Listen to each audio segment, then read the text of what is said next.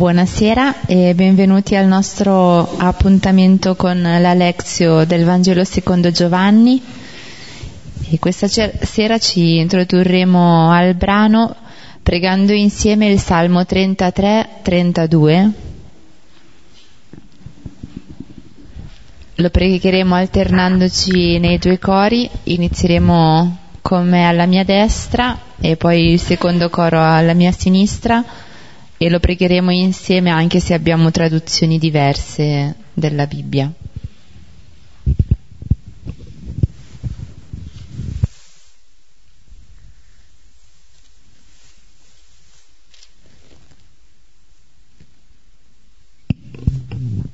Nel nome del Padre e del Figlio e dello Spirito Santo. Amen. Amen.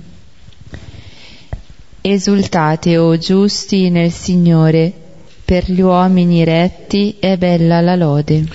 Lodate il Signore con la cetra, con l'arpa a dieci corde, a Lui cantate. Cantate al Signore un canto nuovo, con arte suonate la cetra e acclamate. Perché retta è la parola del Signore e fedele ogni sua opera. Egli ama la giustizia e il diritto, dell'amore del Signore è piena la terra. Dalla parola del Signore furono fatti i cieli, dal soffio della sua bocca ogni loro schiera.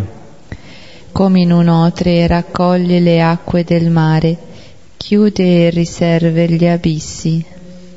Tema il Signore tutta la terra, tremino davanti a Lui gli abitanti del mondo.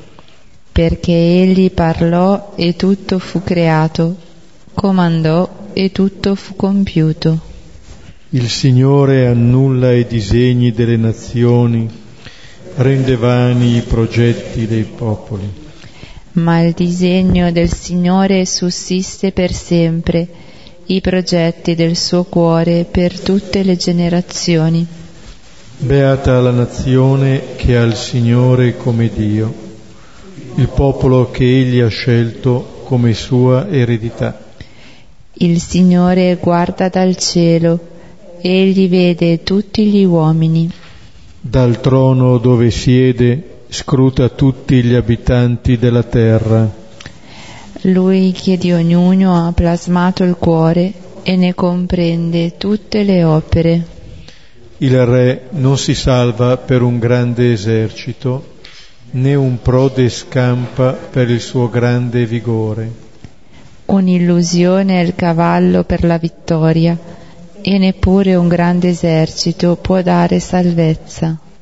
Ecco l'occhio del Signore è su chi lo teme, su chi spera nel suo amore. Per liberarlo dalla morte e nutrirlo in tempo di fame. L'anima nostra attende il Signore, Egli è nostro aiuto e nostro scudo. È Lui che gioisce il nostro cuore, nel suo santo nome noi confidiamo. Su di noi sia il tuo amore, Signore, come da te noi speriamo.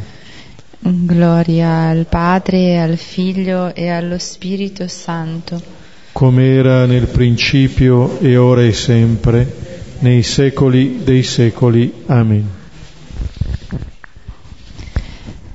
Questo salmo ci introduce al brano che poi ascolteremo questa sera, che riprendiamo appunto del Vangelo di Giovanni. E questo salmo mh, possiamo individuare mh, tre strofe, di cui le due principali che sono dal, la prima dal versetto 6 al 9 poi dal 10 al 15 hanno come, come tema centrale quello della parola. La prima strofa è questa mh, celebrazione della parola che crea, infatti al versetto 6 dalla parola del Signore furono fatti i cieli dal soffio della sua bocca ogni loro schiera e questo ci riporta un po' a, all'inizio del, del, racconto della Genesi, no? dove è la parola di Dio che, che crea e invece nella seconda strofa ripercorre brevemente un po' come la parola poi opera nella, nella storia dell'uomo. Eh, al versetto 10 il Signore annulla i disegni delle nazioni, rende vani i progetti dei popoli. Insomma, ricorda come un po' poi questa parola che appunto nella Genesi è quella che crea, poi nella storia della salvezza diventa una presenza che, che porta appunto salvezza. E il tema è appunto quello della parola perché vedremo che il brano che ascolteremo di Giovanni ci racconta, a che fare proprio con la fede nella parola che, che è capace di dare nuova vita. In più il, il Salmo poi si apre anche alla, un po' all'universalità. Il versetto 13 e 14 dice appunto di questo Signore che guarda dal cielo e vede tutti gli uomini e scruta tutti gli abitanti della terra, quindi a prescindere poi dall'appartenenza al popolo che può essere di Israele, ma la sua capacità di appunto di uno sguardo che è per tutti. E poi infine un, un'ultima sottolineatura è sul, sul, cuore. Ritorna in tre versetti mh, mm, appunto che i progetti del suo cuore per tutte le generazioni, qui si parla del, del cuore di Dio, ed è sempre lui che di ognuno ha plasmato il cuore, si dice al versetto 15 e poi quando appunto il Salmo si conclude con una, con una lode um, al Signore dice che al versetto 21 è Lui che gioisce il nostro cuore. E ritorna un po' questo cuore che è il luogo delle decisioni e sembra esserci lì un incontro intimo e vero tra quello che è il progetto, il desiderio di Dio e quello che poi è il progetto e il desiderio dell'uomo. Bene, possiamo prendere allora il brano Giovanni 4 da 43 a 54, è l'ultimo brano di questo capitolo. Avevamo visto eh, nella, precedente, nella precedente parte l'incontro di Gesù con la donna di Samaria e poi l'incontro con gli altri samaritani al capitolo terzo l'incontro con Nicodemo, adesso abbiamo un ulteriore incontro, lo vedremo con un funzionario del re. Finora eh, appunto sia con Nicodemo sia con questa donna di Samaria Gesù ha parlato della fede e della vita e saranno temi che emergeranno anche in questo brano, in particolare appunto che cosa significa credere. Con questa parte del Salmo di cui parlava Lara adesso è quello del cuore, vedremo che è un po' il, il nucleo attorno a cui verte il dialogo tra Gesù e questo funzionario e attraverso questo funzionario con il lettore, con noi. Allora ascoltiamo il testo da Giovanni 4, 43, 54.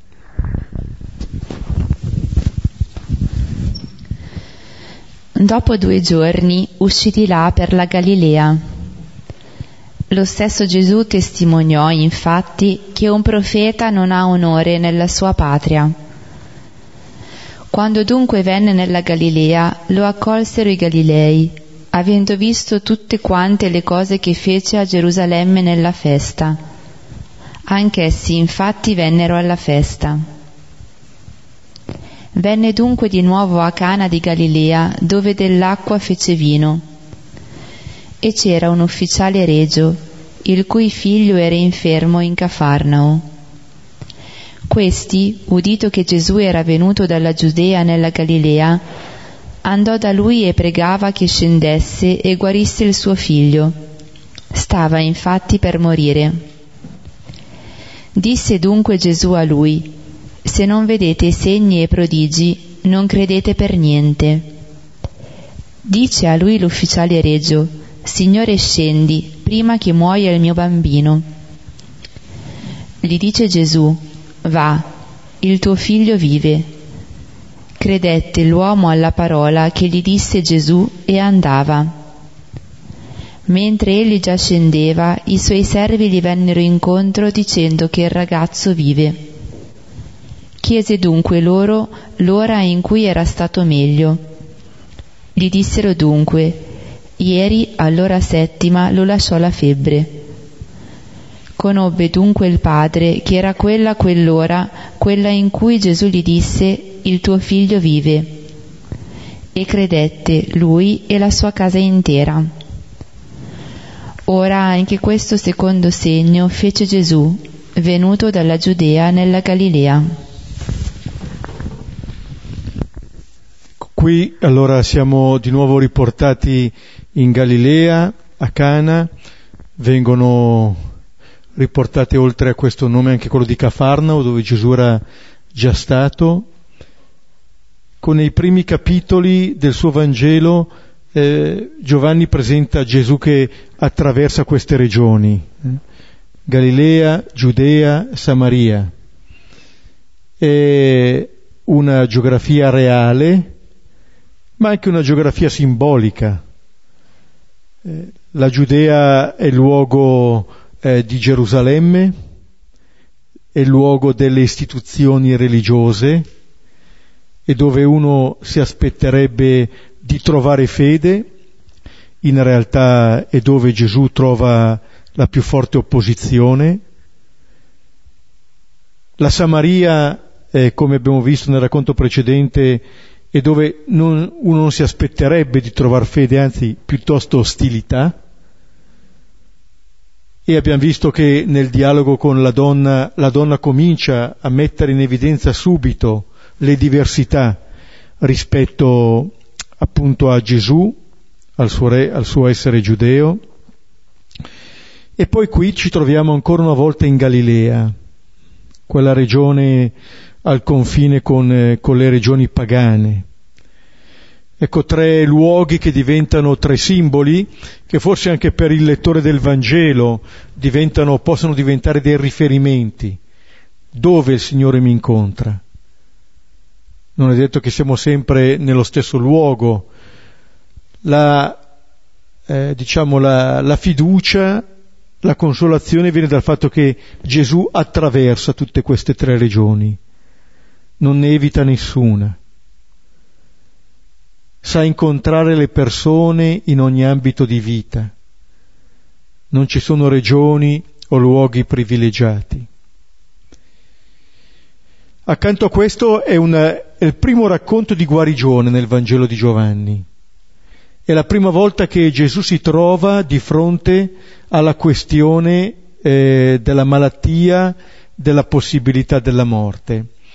Ed è una guarigione a distanza non c'è un contatto diretto tra Gesù e l'infermo, come vedremo nel brano successivo a Gerusalemme.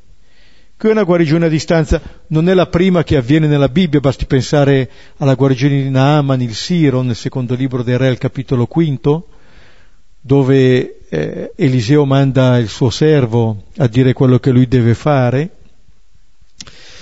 ed è un, un, racconto che è presente anche nei Vangeli sinottici, in Matteo e Luca, con alcune caratterizzazioni eh, particolari.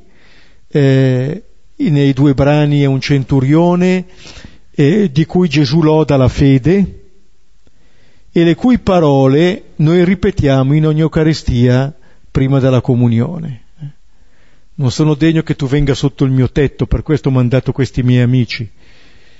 E poi quella piccola parabola, perché anch'io che sono un sottoposto, ho dei servi sotto di me, dico ad uno va ed egli va, viene ed egli viene, al mio servo fa questo ed egli lo fa. E Gesù che loda la fede di quel centurione pagano. Allora, eh, queste sono le caratteristiche nei sinottici, qui abbiamo ascoltato che ci sono alcune particolarità su cui torneremo. E poi c'è eh, questo legame che viene evidenziato subito anche da, da Giovanni, che eh, Gesù viene a Cana, dove dell'acqua fece vino. C'è un richiamo, c'è una specie di inclusione tra il capitolo secondo e questo capitolo quarto. Gesù che va a Cana e qui a Cana ritorna. E abbiamo visto che anche la struttura del segno compiuto è, è simile, perché c'è Gesù che si reca in Galilea, c'è una situazione di necessità, al banchetto di nozze la mancanza di vino, qui c'è una malattia di questo bambino a Cafarnao, una richiesta che viene rivolta a Gesù da parte di sua madre al banchetto di nozze, da parte di questo padre nel brano di questa sera, Gesù che sembra rifiutare la richiesta, che c'è tra me e te donna, se non vedete segni prodigi voi non credete, la richiesta che viene ripetuta da Maria ai servi, qualunque cosa vi dica fatela, da questo padre direttamente ancora Gesù, scendi. Eh? E poi eh, Gesù che esaudisce di fatto questa richiesta e il segno porta altre persone a credere. I discepoli al banchetto di nozze, qui anche quelli della casa, eh, per quanto riguarda il funzionario del re. A Cana c'era una festa da salvare e abbiamo visto quanti significati poteva avere quella festa, quelle eh, idrie vuote, quelle sei idrie vuote per la purificazione, e qui c'è una vita da salvare. Ecco, vedremo anche ulteriori richiami a dirci il nesso stretto tra fede e vita. Questo è eh, il punto da tenere presente e vedremo come in questo brano Gesù vuole portare quest'uomo e attraverso quest'uomo ciascuno di noi alla vera fede. Che cosa significa credere per Gesù? E allora vediamo i vari versetti.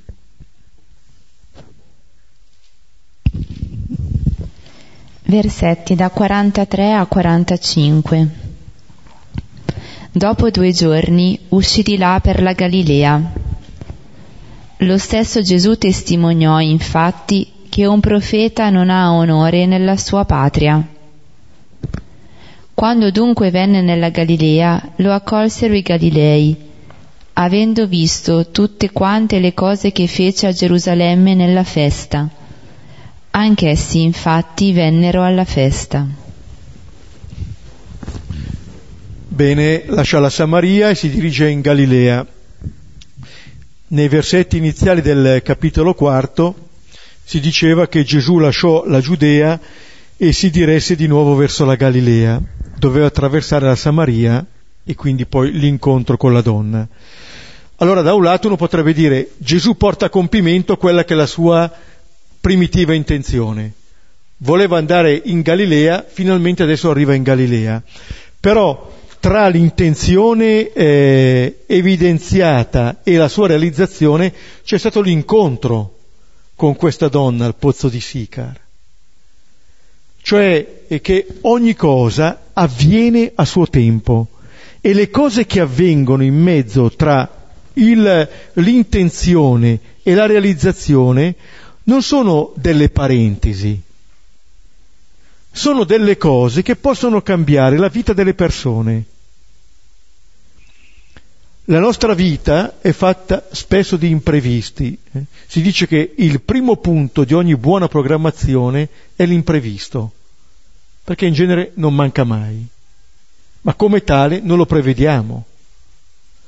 Ora, abituarci, allenarci a fare in modo che quello che non abbiamo previsto faccia parte del nostro vivere è una saggezza che conquistiamo pian piano perché spesso noi facciamo eh, fatica, combattiamo contro quello che avviene, pensando sempre che dobbiamo vivere qualcos'altro.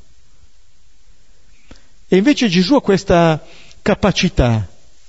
Se volete, mi viene in mente uno dei brani che rende questo in maniera molto visibile, è quando eh, Gesù, per, per, esempio il capitolo quinto di Marco, eh, viene incontrato da Gairo, gli chiede di andare a, da sua figlia che sta morendo, Gesù si avvia, ma mentre va viene intercettato dall'emorroissa, Gesù si ferma e in questo modo rallenta eh, la sua andata a casa di Gairo. E eh, queste sono situazioni in cui Gesù in un certo senso si adatta a quella che è la nostra vita, ci incontra sembra che non abbia fretta. Noi in genere abbiamo questa fretta, no? magari veniamo interrotti, siamo già a pensare cosa facciamo, come uno ci sta dicendo qualcosa ma noi stiamo già pensando a quello che faremo dopo. E invece questo mettere l'intenzione di andare in Galilea, prima o poi andrà in Galilea, ci arriva, passando attraverso la via lunga della Samaria, ma torna. E torna e, e, e tornerà ancora a Cana, eh, come, come, sarà detto, eh, come dire, quasi a dire che è fortunato questo villaggio, villaggio sperduto ma eh, dove Gesù continua a compiere dei segni. Nessuno di noi si senta sperduto a tal punto da non essere raggiunto dal Signore, che fa il primo segno, che fa il secondo segno, che passa e ritorna. Sapendo anche che attraverso questo segno ulteriore noi possiamo giungere ad una conoscenza sempre migliore di Lui senza pretendere di conoscerlo già. E poi ci sono questi versetti che sembrano un po' contraddirsi, perché prima dice lo stesso Gesù testimoniò che un profeta non ha onore nella sua patria. Quando dunque venne da Galileo accolsero i Galilei nella sua patria. Sappiamo che Giovanni non parla della nascita di Gesù in Giudea, ma i riferimenti che fa Giovanni sono costantemente delle origini di Gesù in Galilea. E anche perché sarebbe un po' paradossale, come dire, siccome non ha onore nella sua patria, se questa fosse la Giudea, allora Gesù va a Galilea per che cosa? Per ricevere elogi. Ma non è questo il Gesù che Giovanni ci fa conoscere. Al capitolo seguente vedremo che dirà che uno dei motivi dell'incredulità è quello di prendere gloria gli uni dagli altri e di non cercare la gloria che viene da Dio solo. Allora Gesù non cerca l'elogio, non è che siccome subisce le frustrazioni in Giudea va in Galilea così si tira un po' su. Eh? Sarebbe un fermare l'attenzione su se stesso invece che una volontà di incontrare l'altro. E sa bene che non basta questa accoglienza dei Galilei, non basta un'accoglienza che sia frutto di una accoglienza disordinata del prodigioso compiuto da Gesù, avendo visto tutte quante le cose che fece a Gerusalemme. Cioè, se anche la fede dei Galilei, se anche l'accoglienza dei Galilei si basa perché hanno visto i segni che ha compiuto, eh, verrà poco onore da Gesù. È ancora una fede imperfetta quella che cerca dei segni perché appunto è una fede che cerca dei segni. E non prende quei segni come indicatori del donatore, di Gesù, ma è appunto una fede che si ferma ai segni, cioè io vado dietro a Gesù fin quando mi dà dei segni, non mi dà più niente, lo mollo, non mi interessa di lui mi interessa quello che può dare a me. Capite bene che impostare così una relazione di fede, come di fatto ogni altro tipo di relazione, vuol dire che non si entra mai in una relazione. Io vedo nell'altro ciò solamente che l'altro può dare a me. Seguo Gesù fin quando me ne viene qualcosa. Quando mi sembra che non me ne venga niente, vabbè, perché seguirlo ancora? Quello che Gesù ha tentato con successo di fatto di fare con la Samaritana. Se tu conoscessi il dono di Dio e chi è colui che ti dice dammi da bere? E poi gli dirà sono io che parlo con te.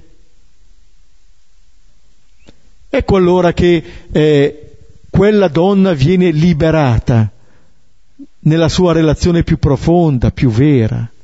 Ed è quello che Gesù qui cerca di eh, sottolineare.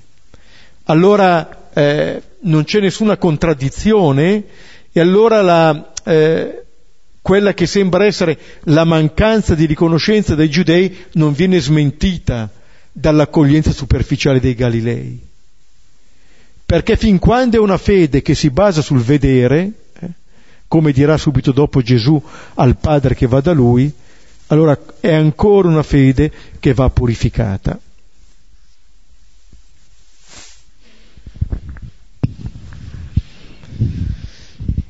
Versetti 46 e 47 Venne dunque di nuovo a Cana di Galilea, dove dell'acqua fece vino. E c'era un ufficiale regio, il cui figlio era infermo in Cafarnao.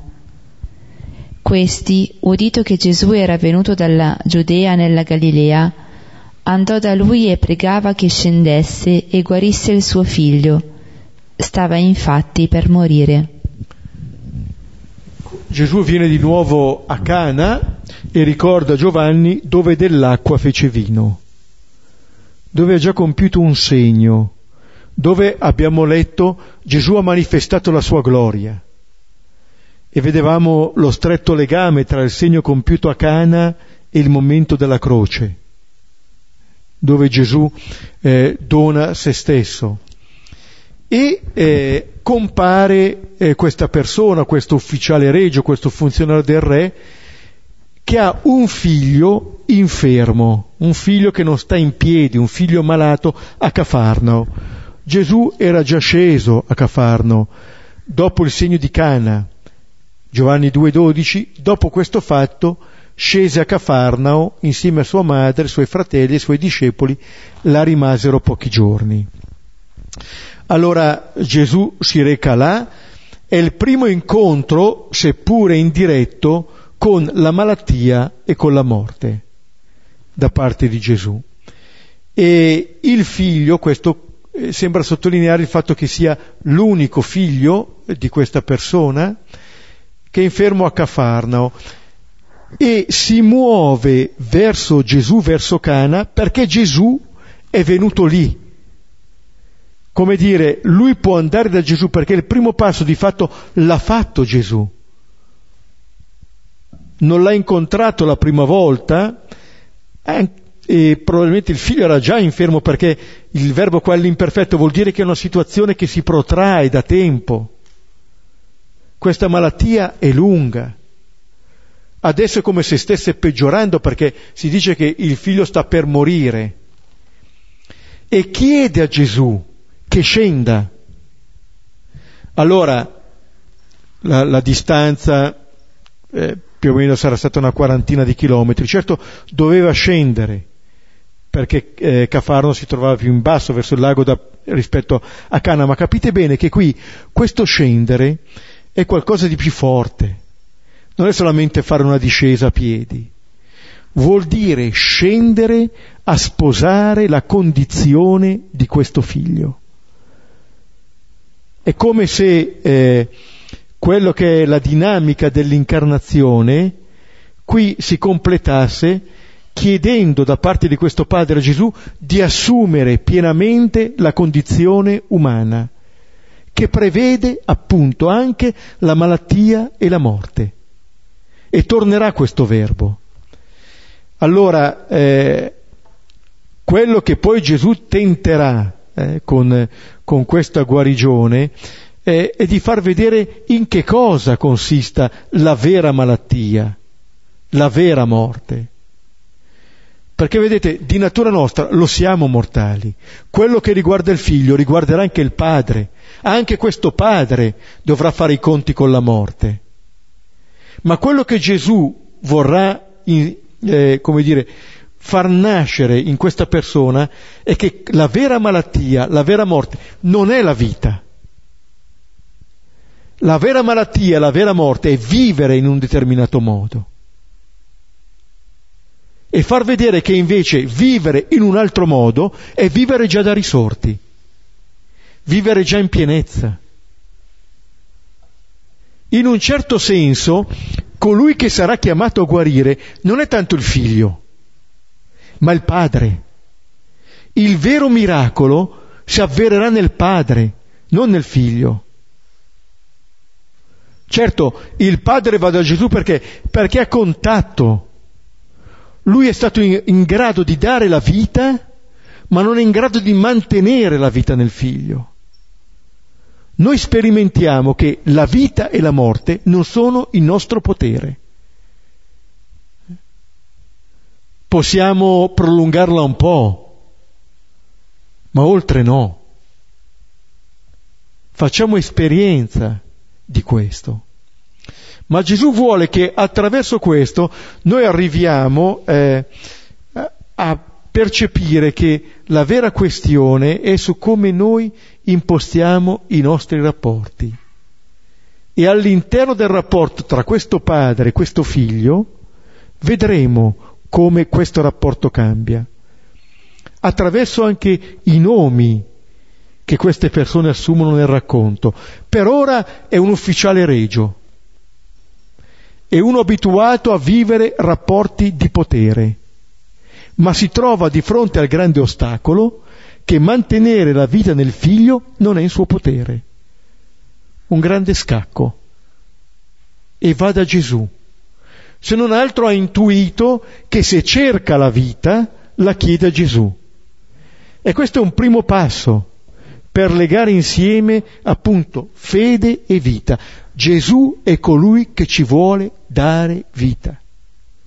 Dirà Giovanni nel suo primo finale al capitolo ventesimo, Questi segni sono stati scritti perché crediate che Gesù è il Cristo, il Figlio di Dio, e perché credendo abbiate la vita nel suo nome la vita attraverso la fede, la vita attraverso la relazione col figlio. E vediamo allora come Gesù risponde.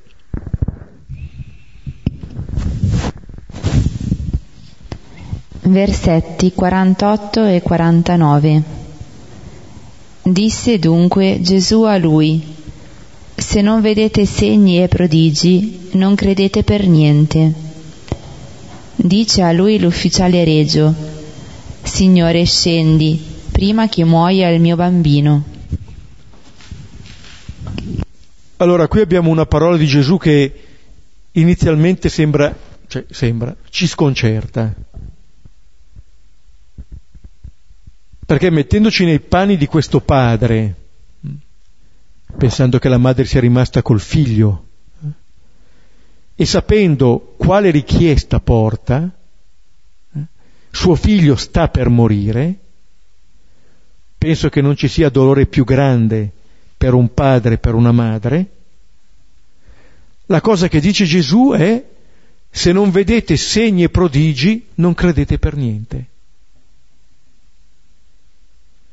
Sono parole forse ancora più, che suonano più dure di quelle che aveva rivolto a sua madre al banchetto di nozze. Là mancava il vino, insomma. La mancanza di vino rispetto alla vita di un figlio.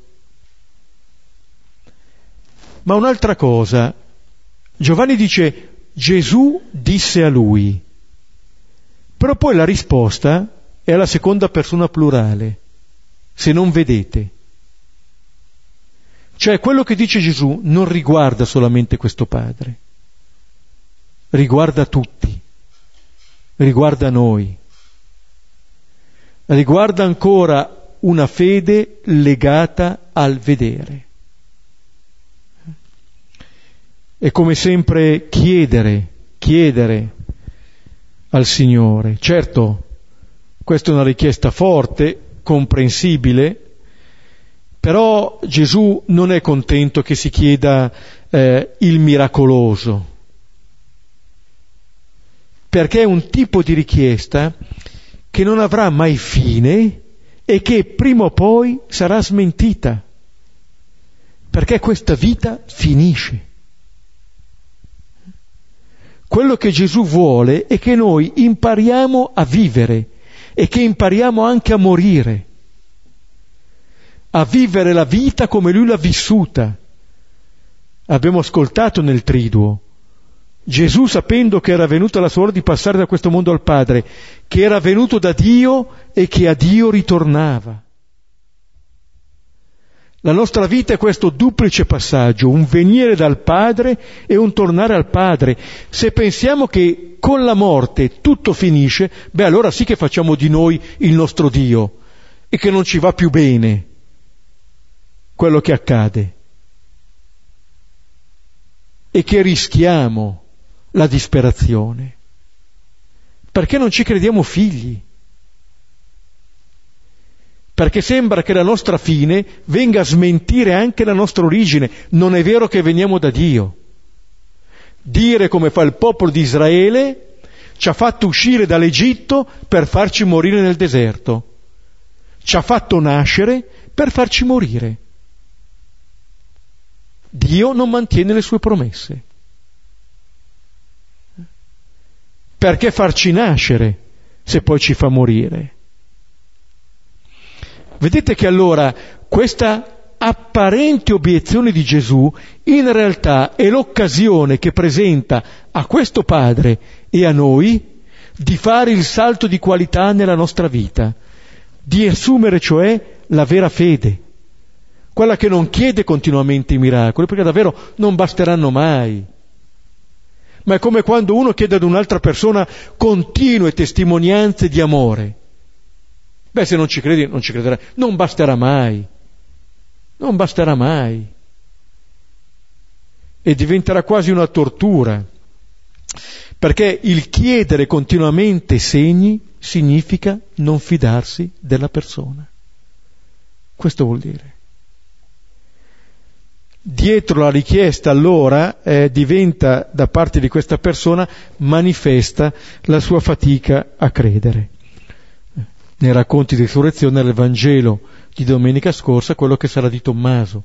Vedete come altri temi poi ritorneranno. Se non vedo, non credo. Non credo. E Gesù che dirà beati quelli che pur non avendo visto crederanno.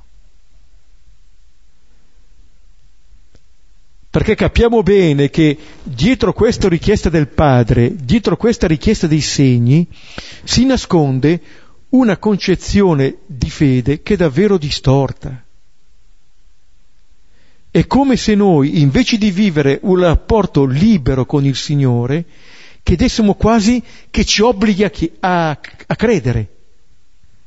Come se ci fosse un segno talmente forte da portarci a credere. No. Ricordate la parabola del povero Lazzaro in Luca? se, se non credono alla parola dei profeti, a Mosè, nemmeno se uno risuscitasse dai morti sarebbero persuasi. Se non crediamo, può venire qui anche il nostro Signore, non crederemo, o crederemo per paura, non per amore. Gesù risorto non appare a Caifa o a Pilato a regolare i conti, non viene da lì la fede. Gesù risorto appare ai suoi che l'hanno amato a riannodare rapporti d'amore e solo così si giungerà alla fede. Non c'è altra via. Come diceva padre Ledru, la risurrezione è un mistero di modestia. Però vedete, è l'unica via che c'è, l'unica via, l'unica possibile via, nulla di eclatante, Arriva anche Olli a sentire questo. Il risorto non si impone, eh? continua ad amare. E la vita è questo, è fidarci di questo Padre, sapere che la nostra vita è nelle sue mani sempre, in ogni istante. Allora ci sono vari stadi in un certo senso della fede. Hm? C'è una fede imperfetta che vuole il segno per credere, Ricordate quello che diceva, tanti per, per i segni credevano a Gerusalemme, ma Gesù non si fidava di questi. C'è una fede iniziale che vede il segno e crede, e c'è la fede del padre di questa parabola che crede nella parola di Gesù. Questa è la fede a cui Gesù vuole portarci. Allora possiamo anche dire che la nostra fede è un cammino, perlomeno essere consapevoli del punto a cui ci troviamo nostro cammino, nel nostro cammino. E mentre eh, nel primo segno di Cana la fede dei discepoli è frutto del segno, in questo racconto la fede è necessaria al segno. Quello che Gesù dice, se non vedete segni prodigi non credete. E quest'uomo come risponde? Signore scendi prima che il mio bambino muoia. Ecco, Gesù è, è preso eh, eh, da questa persona che a sua volta sembra essere appunto totalmente presa, eh, eh, comprensibilmente presa dalla situazione di suo figlio, prima che il suo bambino muoia. E vediamo allora Gesù cosa risponde ancora.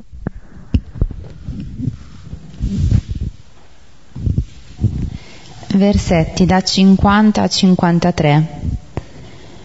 Gli dice Gesù, va, il tuo figlio vive. Credette l'uomo alla parola che gli disse Gesù e andava. Mentre egli già scendeva, i suoi servi gli vennero incontro dicendo che il suo ragazzo vive. Chiese dunque loro l'ora in cui era stato meglio. Gli dissero dunque, ieri all'ora settima lo lasciò la febbre. Conobbe dunque il padre che era quella quell'ora, quella in cui Gesù gli disse, il tuo figlio vive. E credette lui e la sua casa intera. Ecco, Gesù cosa dice? Dice, va, il tuo figlio vive. Gesù vuole portare questa persona, e il lettore del Vangelo, ha questa fiducia nel Padre. È questo che ci dà la vita, questo, nient'altro. E infatti dice va, il tuo figlio vive. Se notate, questo va richiama un analogo comando, è il comando che il Signore ha dato ad Abramo. In Genesi 12, quando lo chiama, e in Genesi 22, quando lo chiama a ridonare suo figlio. Va. E questo funzionario, questo funzionario eh, del re, ha degli aspetti eh, analoghi ad Abramo. Oltre che ricevere questo comando, anche questo è un, è un pagano. È un figlio di pagani come Abramo e come Abramo diventerà un padre di credenti credette, crede alla parola di Gesù.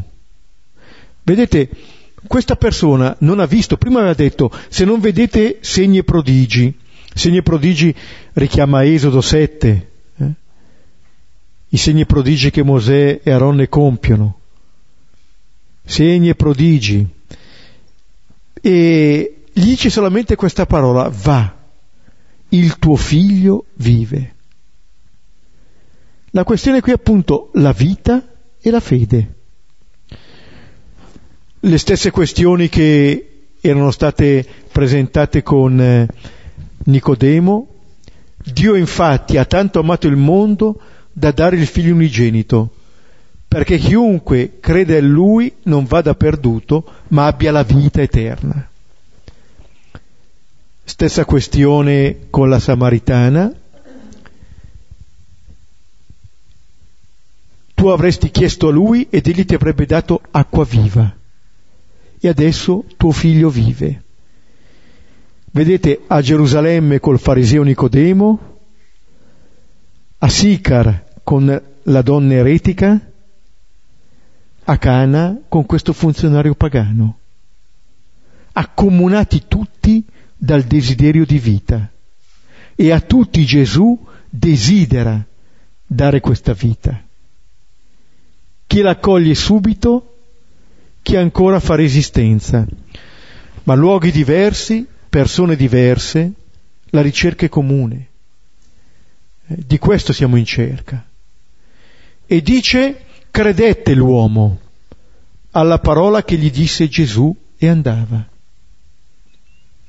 Ecco, quest'uomo accoglie la parola di Gesù, crede, si fida si fida e si mette in cammino. Un atteggiamento concreto come realizzazione di questa fede. Non è qualcosa di puramente interiore, non vede nulla. Gesù gli dice tuo figlio vive, e lui dice e lui si fida. Non gli chiede che renda visibile questo, aderisce. E in un certo senso, più che aderire alla parola di Gesù, aderisce a Gesù che dice quella parola. La fede è esattamente questo, entrare in questa relazione personale di fiducia piena con Gesù e con Gesù come datore di vita. E questa, e questa parola trasforma l'identità di questa persona. Tra l'altro dice il Vangelo mentre già scendeva. È andato da Gesù a pregarlo perché scendesse. Poi gli ha detto Signore scendi. E alla fine chi è che scende? Il Padre. Gesù non scende. È Lui che è chiamato a scendere. È Lui che è chiamato a constatare questo, come Abramo era stato chiamato a salire e a trasformare la sua relazione con il figlio. Qui avviene qualcosa di analogo a quello che è avvenuto tra Abramo e Isacco. E lo vediamo anche nei modi in cui vengono chiamate queste persone.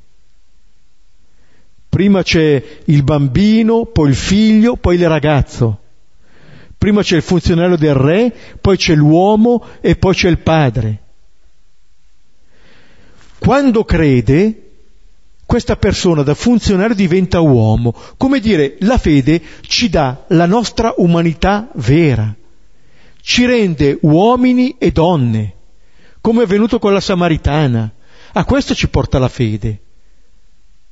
Ci fa vivere in pienezza la nostra umanità, ci fa entrare nel circolo del dono ricevuto e offerto, ci fa vivere una vita libera, non più prigioniera del circolo appunto della morte e della paura della morte. Scende gli vengono incontro i servi e gli dicono che il suo, il suo ragazzo vive,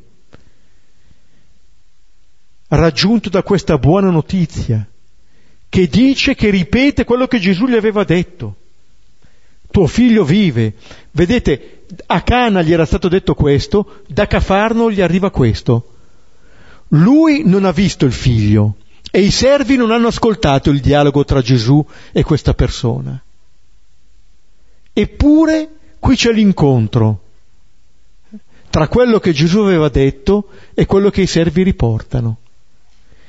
E allora quest'uomo manca solamente, chiese dunque loro l'ora in cui era stato meglio, l'ora settima, l'unica volta che compare quest'ora settima, e l'ora in cui già Gesù è, sarà appunto già sulla croce. Lì lo ha lasciato la febbre. Eh, conobbe dunque il padre. Ecco, adesso davvero diventa il padre che dà la vita, il funzionario, l'uomo, il padre. È quella l'ora in cui Gesù gli aveva detto, il tuo figlio vive. E credette. Lui e la sua casa intera di nuovo un credere. Aveva già creduto lui quando Gesù gli aveva parlato. Adesso crede anche alla parola di questi altri che gli portano la buona notizia. Questo è un vero credente. È uno che crede alla parola di Gesù e che crede alla parola anche degli altri. Si fida. Comincia a vivere le sue relazioni fidandosi. Fidandosi e crede in parole che recano buone notizie. Però vedete qui, oltre a lui, anche la sua casa intera. Eh, ricordiamo eh, in, in Cana il primo segno erano i discepoli. Manifestò la sua gloria e i discepoli credettero in lui. E credette lui e la sua casa intera. Tuo figlio vive. Ecco allora questa persona potremmo anche dire eh, questo è un cammino continuo quello della fede, eh, che si allarga sia a livello personale sia coinvolgendo anche altre persone. E se volete eh, è bello anche tenere insieme i due segni che Gesù compie a Cana da due punti di vista. Nel primo caso c'è un matrimonio, la coppia, Qui c'è un figlio, come dire la vita che continua anche nella discendenza. Là manifesta la sua gloria. Qui vediamo un bambino che riprende vita. Ma non è forse questa la gloria di Dio? Quello che diceva Sant'Ireneo. che la gloria di Dio è l'uomo che vive. Questa è la gloria. Non è che possiamo pensare la gloria di Dio come una cosa che riguarda Lui, ma la gloria di Dio è una cosa che riguarda noi. Il nostro vivere è la sua gloria e in un certo senso il nostro vivere è la sua gioia. E uno dei Vangeli di risurrezione, eh, Giovanni 21, al versetto 5, quando Gesù appare sulla riva e ci sono i sette che hanno pescato e non hanno preso niente, Gesù si rivolge loro chiamandoli figlioli, bambini. Lo stesso termine che usava qui il funzionario del re per dire il mio bambino sta per morire. Ed è lo stesso termine che Gesù usa al capitolo 16 di Giovanni, versetto 21, la donna quando partorisce sa che è giunta la sua ora,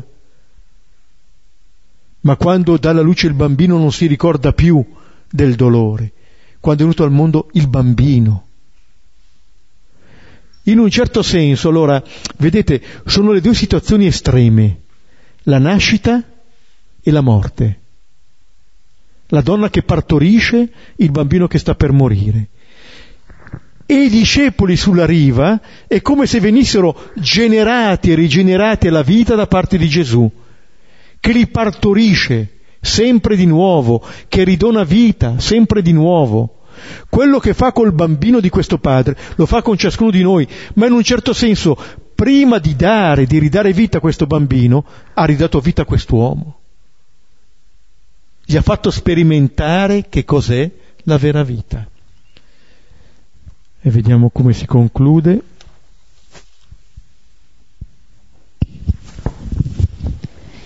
Versetto 54. Ora anche questo secondo segno fece Gesù, venuto dalla Giudea nella Galilea. Ecco, qui è come se richiamasse il primo segno, ci fosse questa grande inclusione, e questo secondo segno perché vengono citati anche molti segni che fece Gerusalemme, ma non vengono descritti. Vengono descritti questi due segni di Cana e il primo segno, diciamo, è il segno che attraverso eh, il vino che torna sulla mensa moltiplica l'amore su quella tavola. E qui cosa ci fa vedere? Qual è questo secondo segno se non il ridonare quel rapporto di fiducia che è l'atto fondamentale d'amore? Così si esprime l'amore, in questa fiducia, sapendoci sempre, definitivamente nelle mani del Padre. La vita è questa, credere all'amore del Padre verso il Figlio e all'amore del Padre verso ciascuno di noi. Mm? Ecco, citavo prima Esodo al capitolo quarto, eh, quando presentano due segni, poi eh, il Signore diceva se non credono nemmeno a questi segni, prendi l'acqua del Nilo, rovesciala e si tramuterà in, in sangue.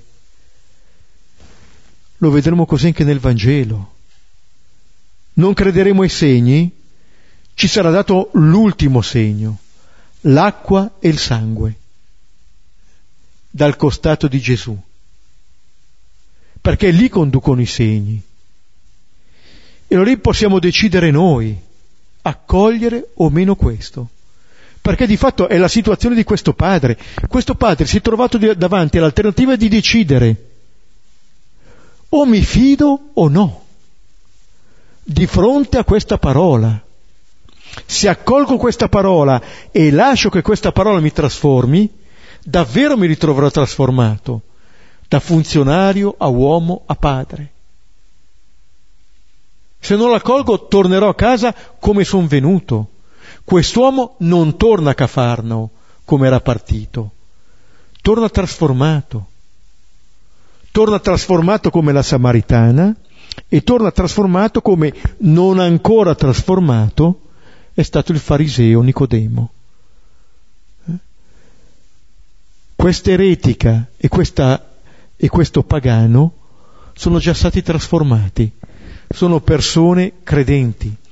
E se volete, ci, ci, aiutano anche a vivere la nostra situazione, che è una situazione come di coloro che sono chiamati ad avere fiducia rispetto alla parola di vita di qualcuno che è assente.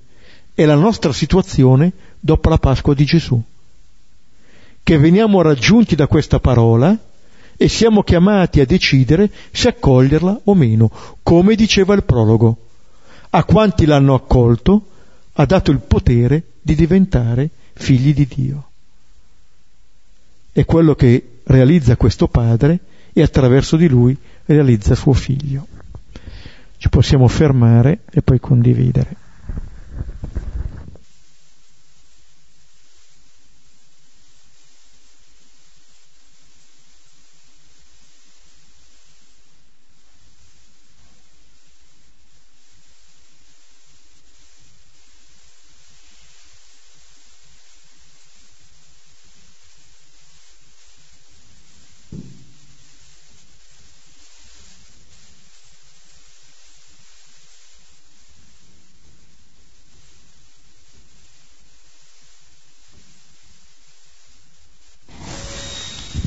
Quello che tra le tante cose che un po' mi ha anche colpito è sono la presenza da una parte anche in questo brano dei servi, così come, come a Cana, no? Mm, c'erano i servi ed erano loro che avevano fatto quel gesto ed erano stati dei testimoni no? della, della buona notizia, così di nuovo ci sono questi servi che vanno da quest'uomo a dire tuo figlio vive. La presenza appunto di chi serve e sarà poi anche Gesù stesso che appunto all'inizio del capitolo 13 nel Giovanni racconta la lavanda dei piedi di Gesù che assume lui stesso la posizione del servo di colui che si mette a servire.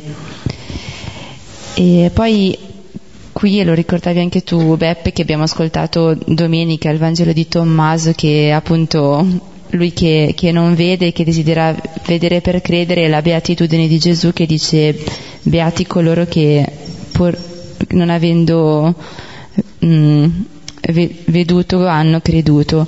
Però c'è un'altra figura che mi interroga ed è presente nella passione sia al capitolo 19 alla morte che poi al capitolo 20 è questa figura del discepolo che, che ha visto e ne dà testimonianza, si dice al capitolo 19 quando si parla della morte di Gesù perché è lì sotto la croce ed è forse lo stesso che poi corre al sepolcro insieme a Pietro, Pietro e si dice e vide e credette.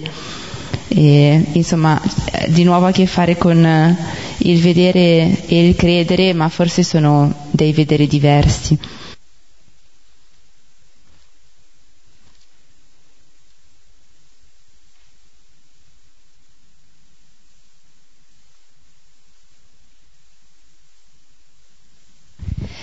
Concludiamo insieme con la preghiera dei figli e fratelli e sorelle.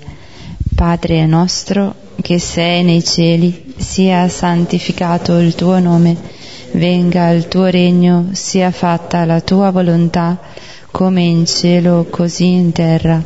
Dacci oggi il nostro pane quotidiano e rimetti a noi i nostri debiti, come anche noi li rimettiamo ai nostri debitori e non abbandonarci alla tentazione, ma liberaci dal male.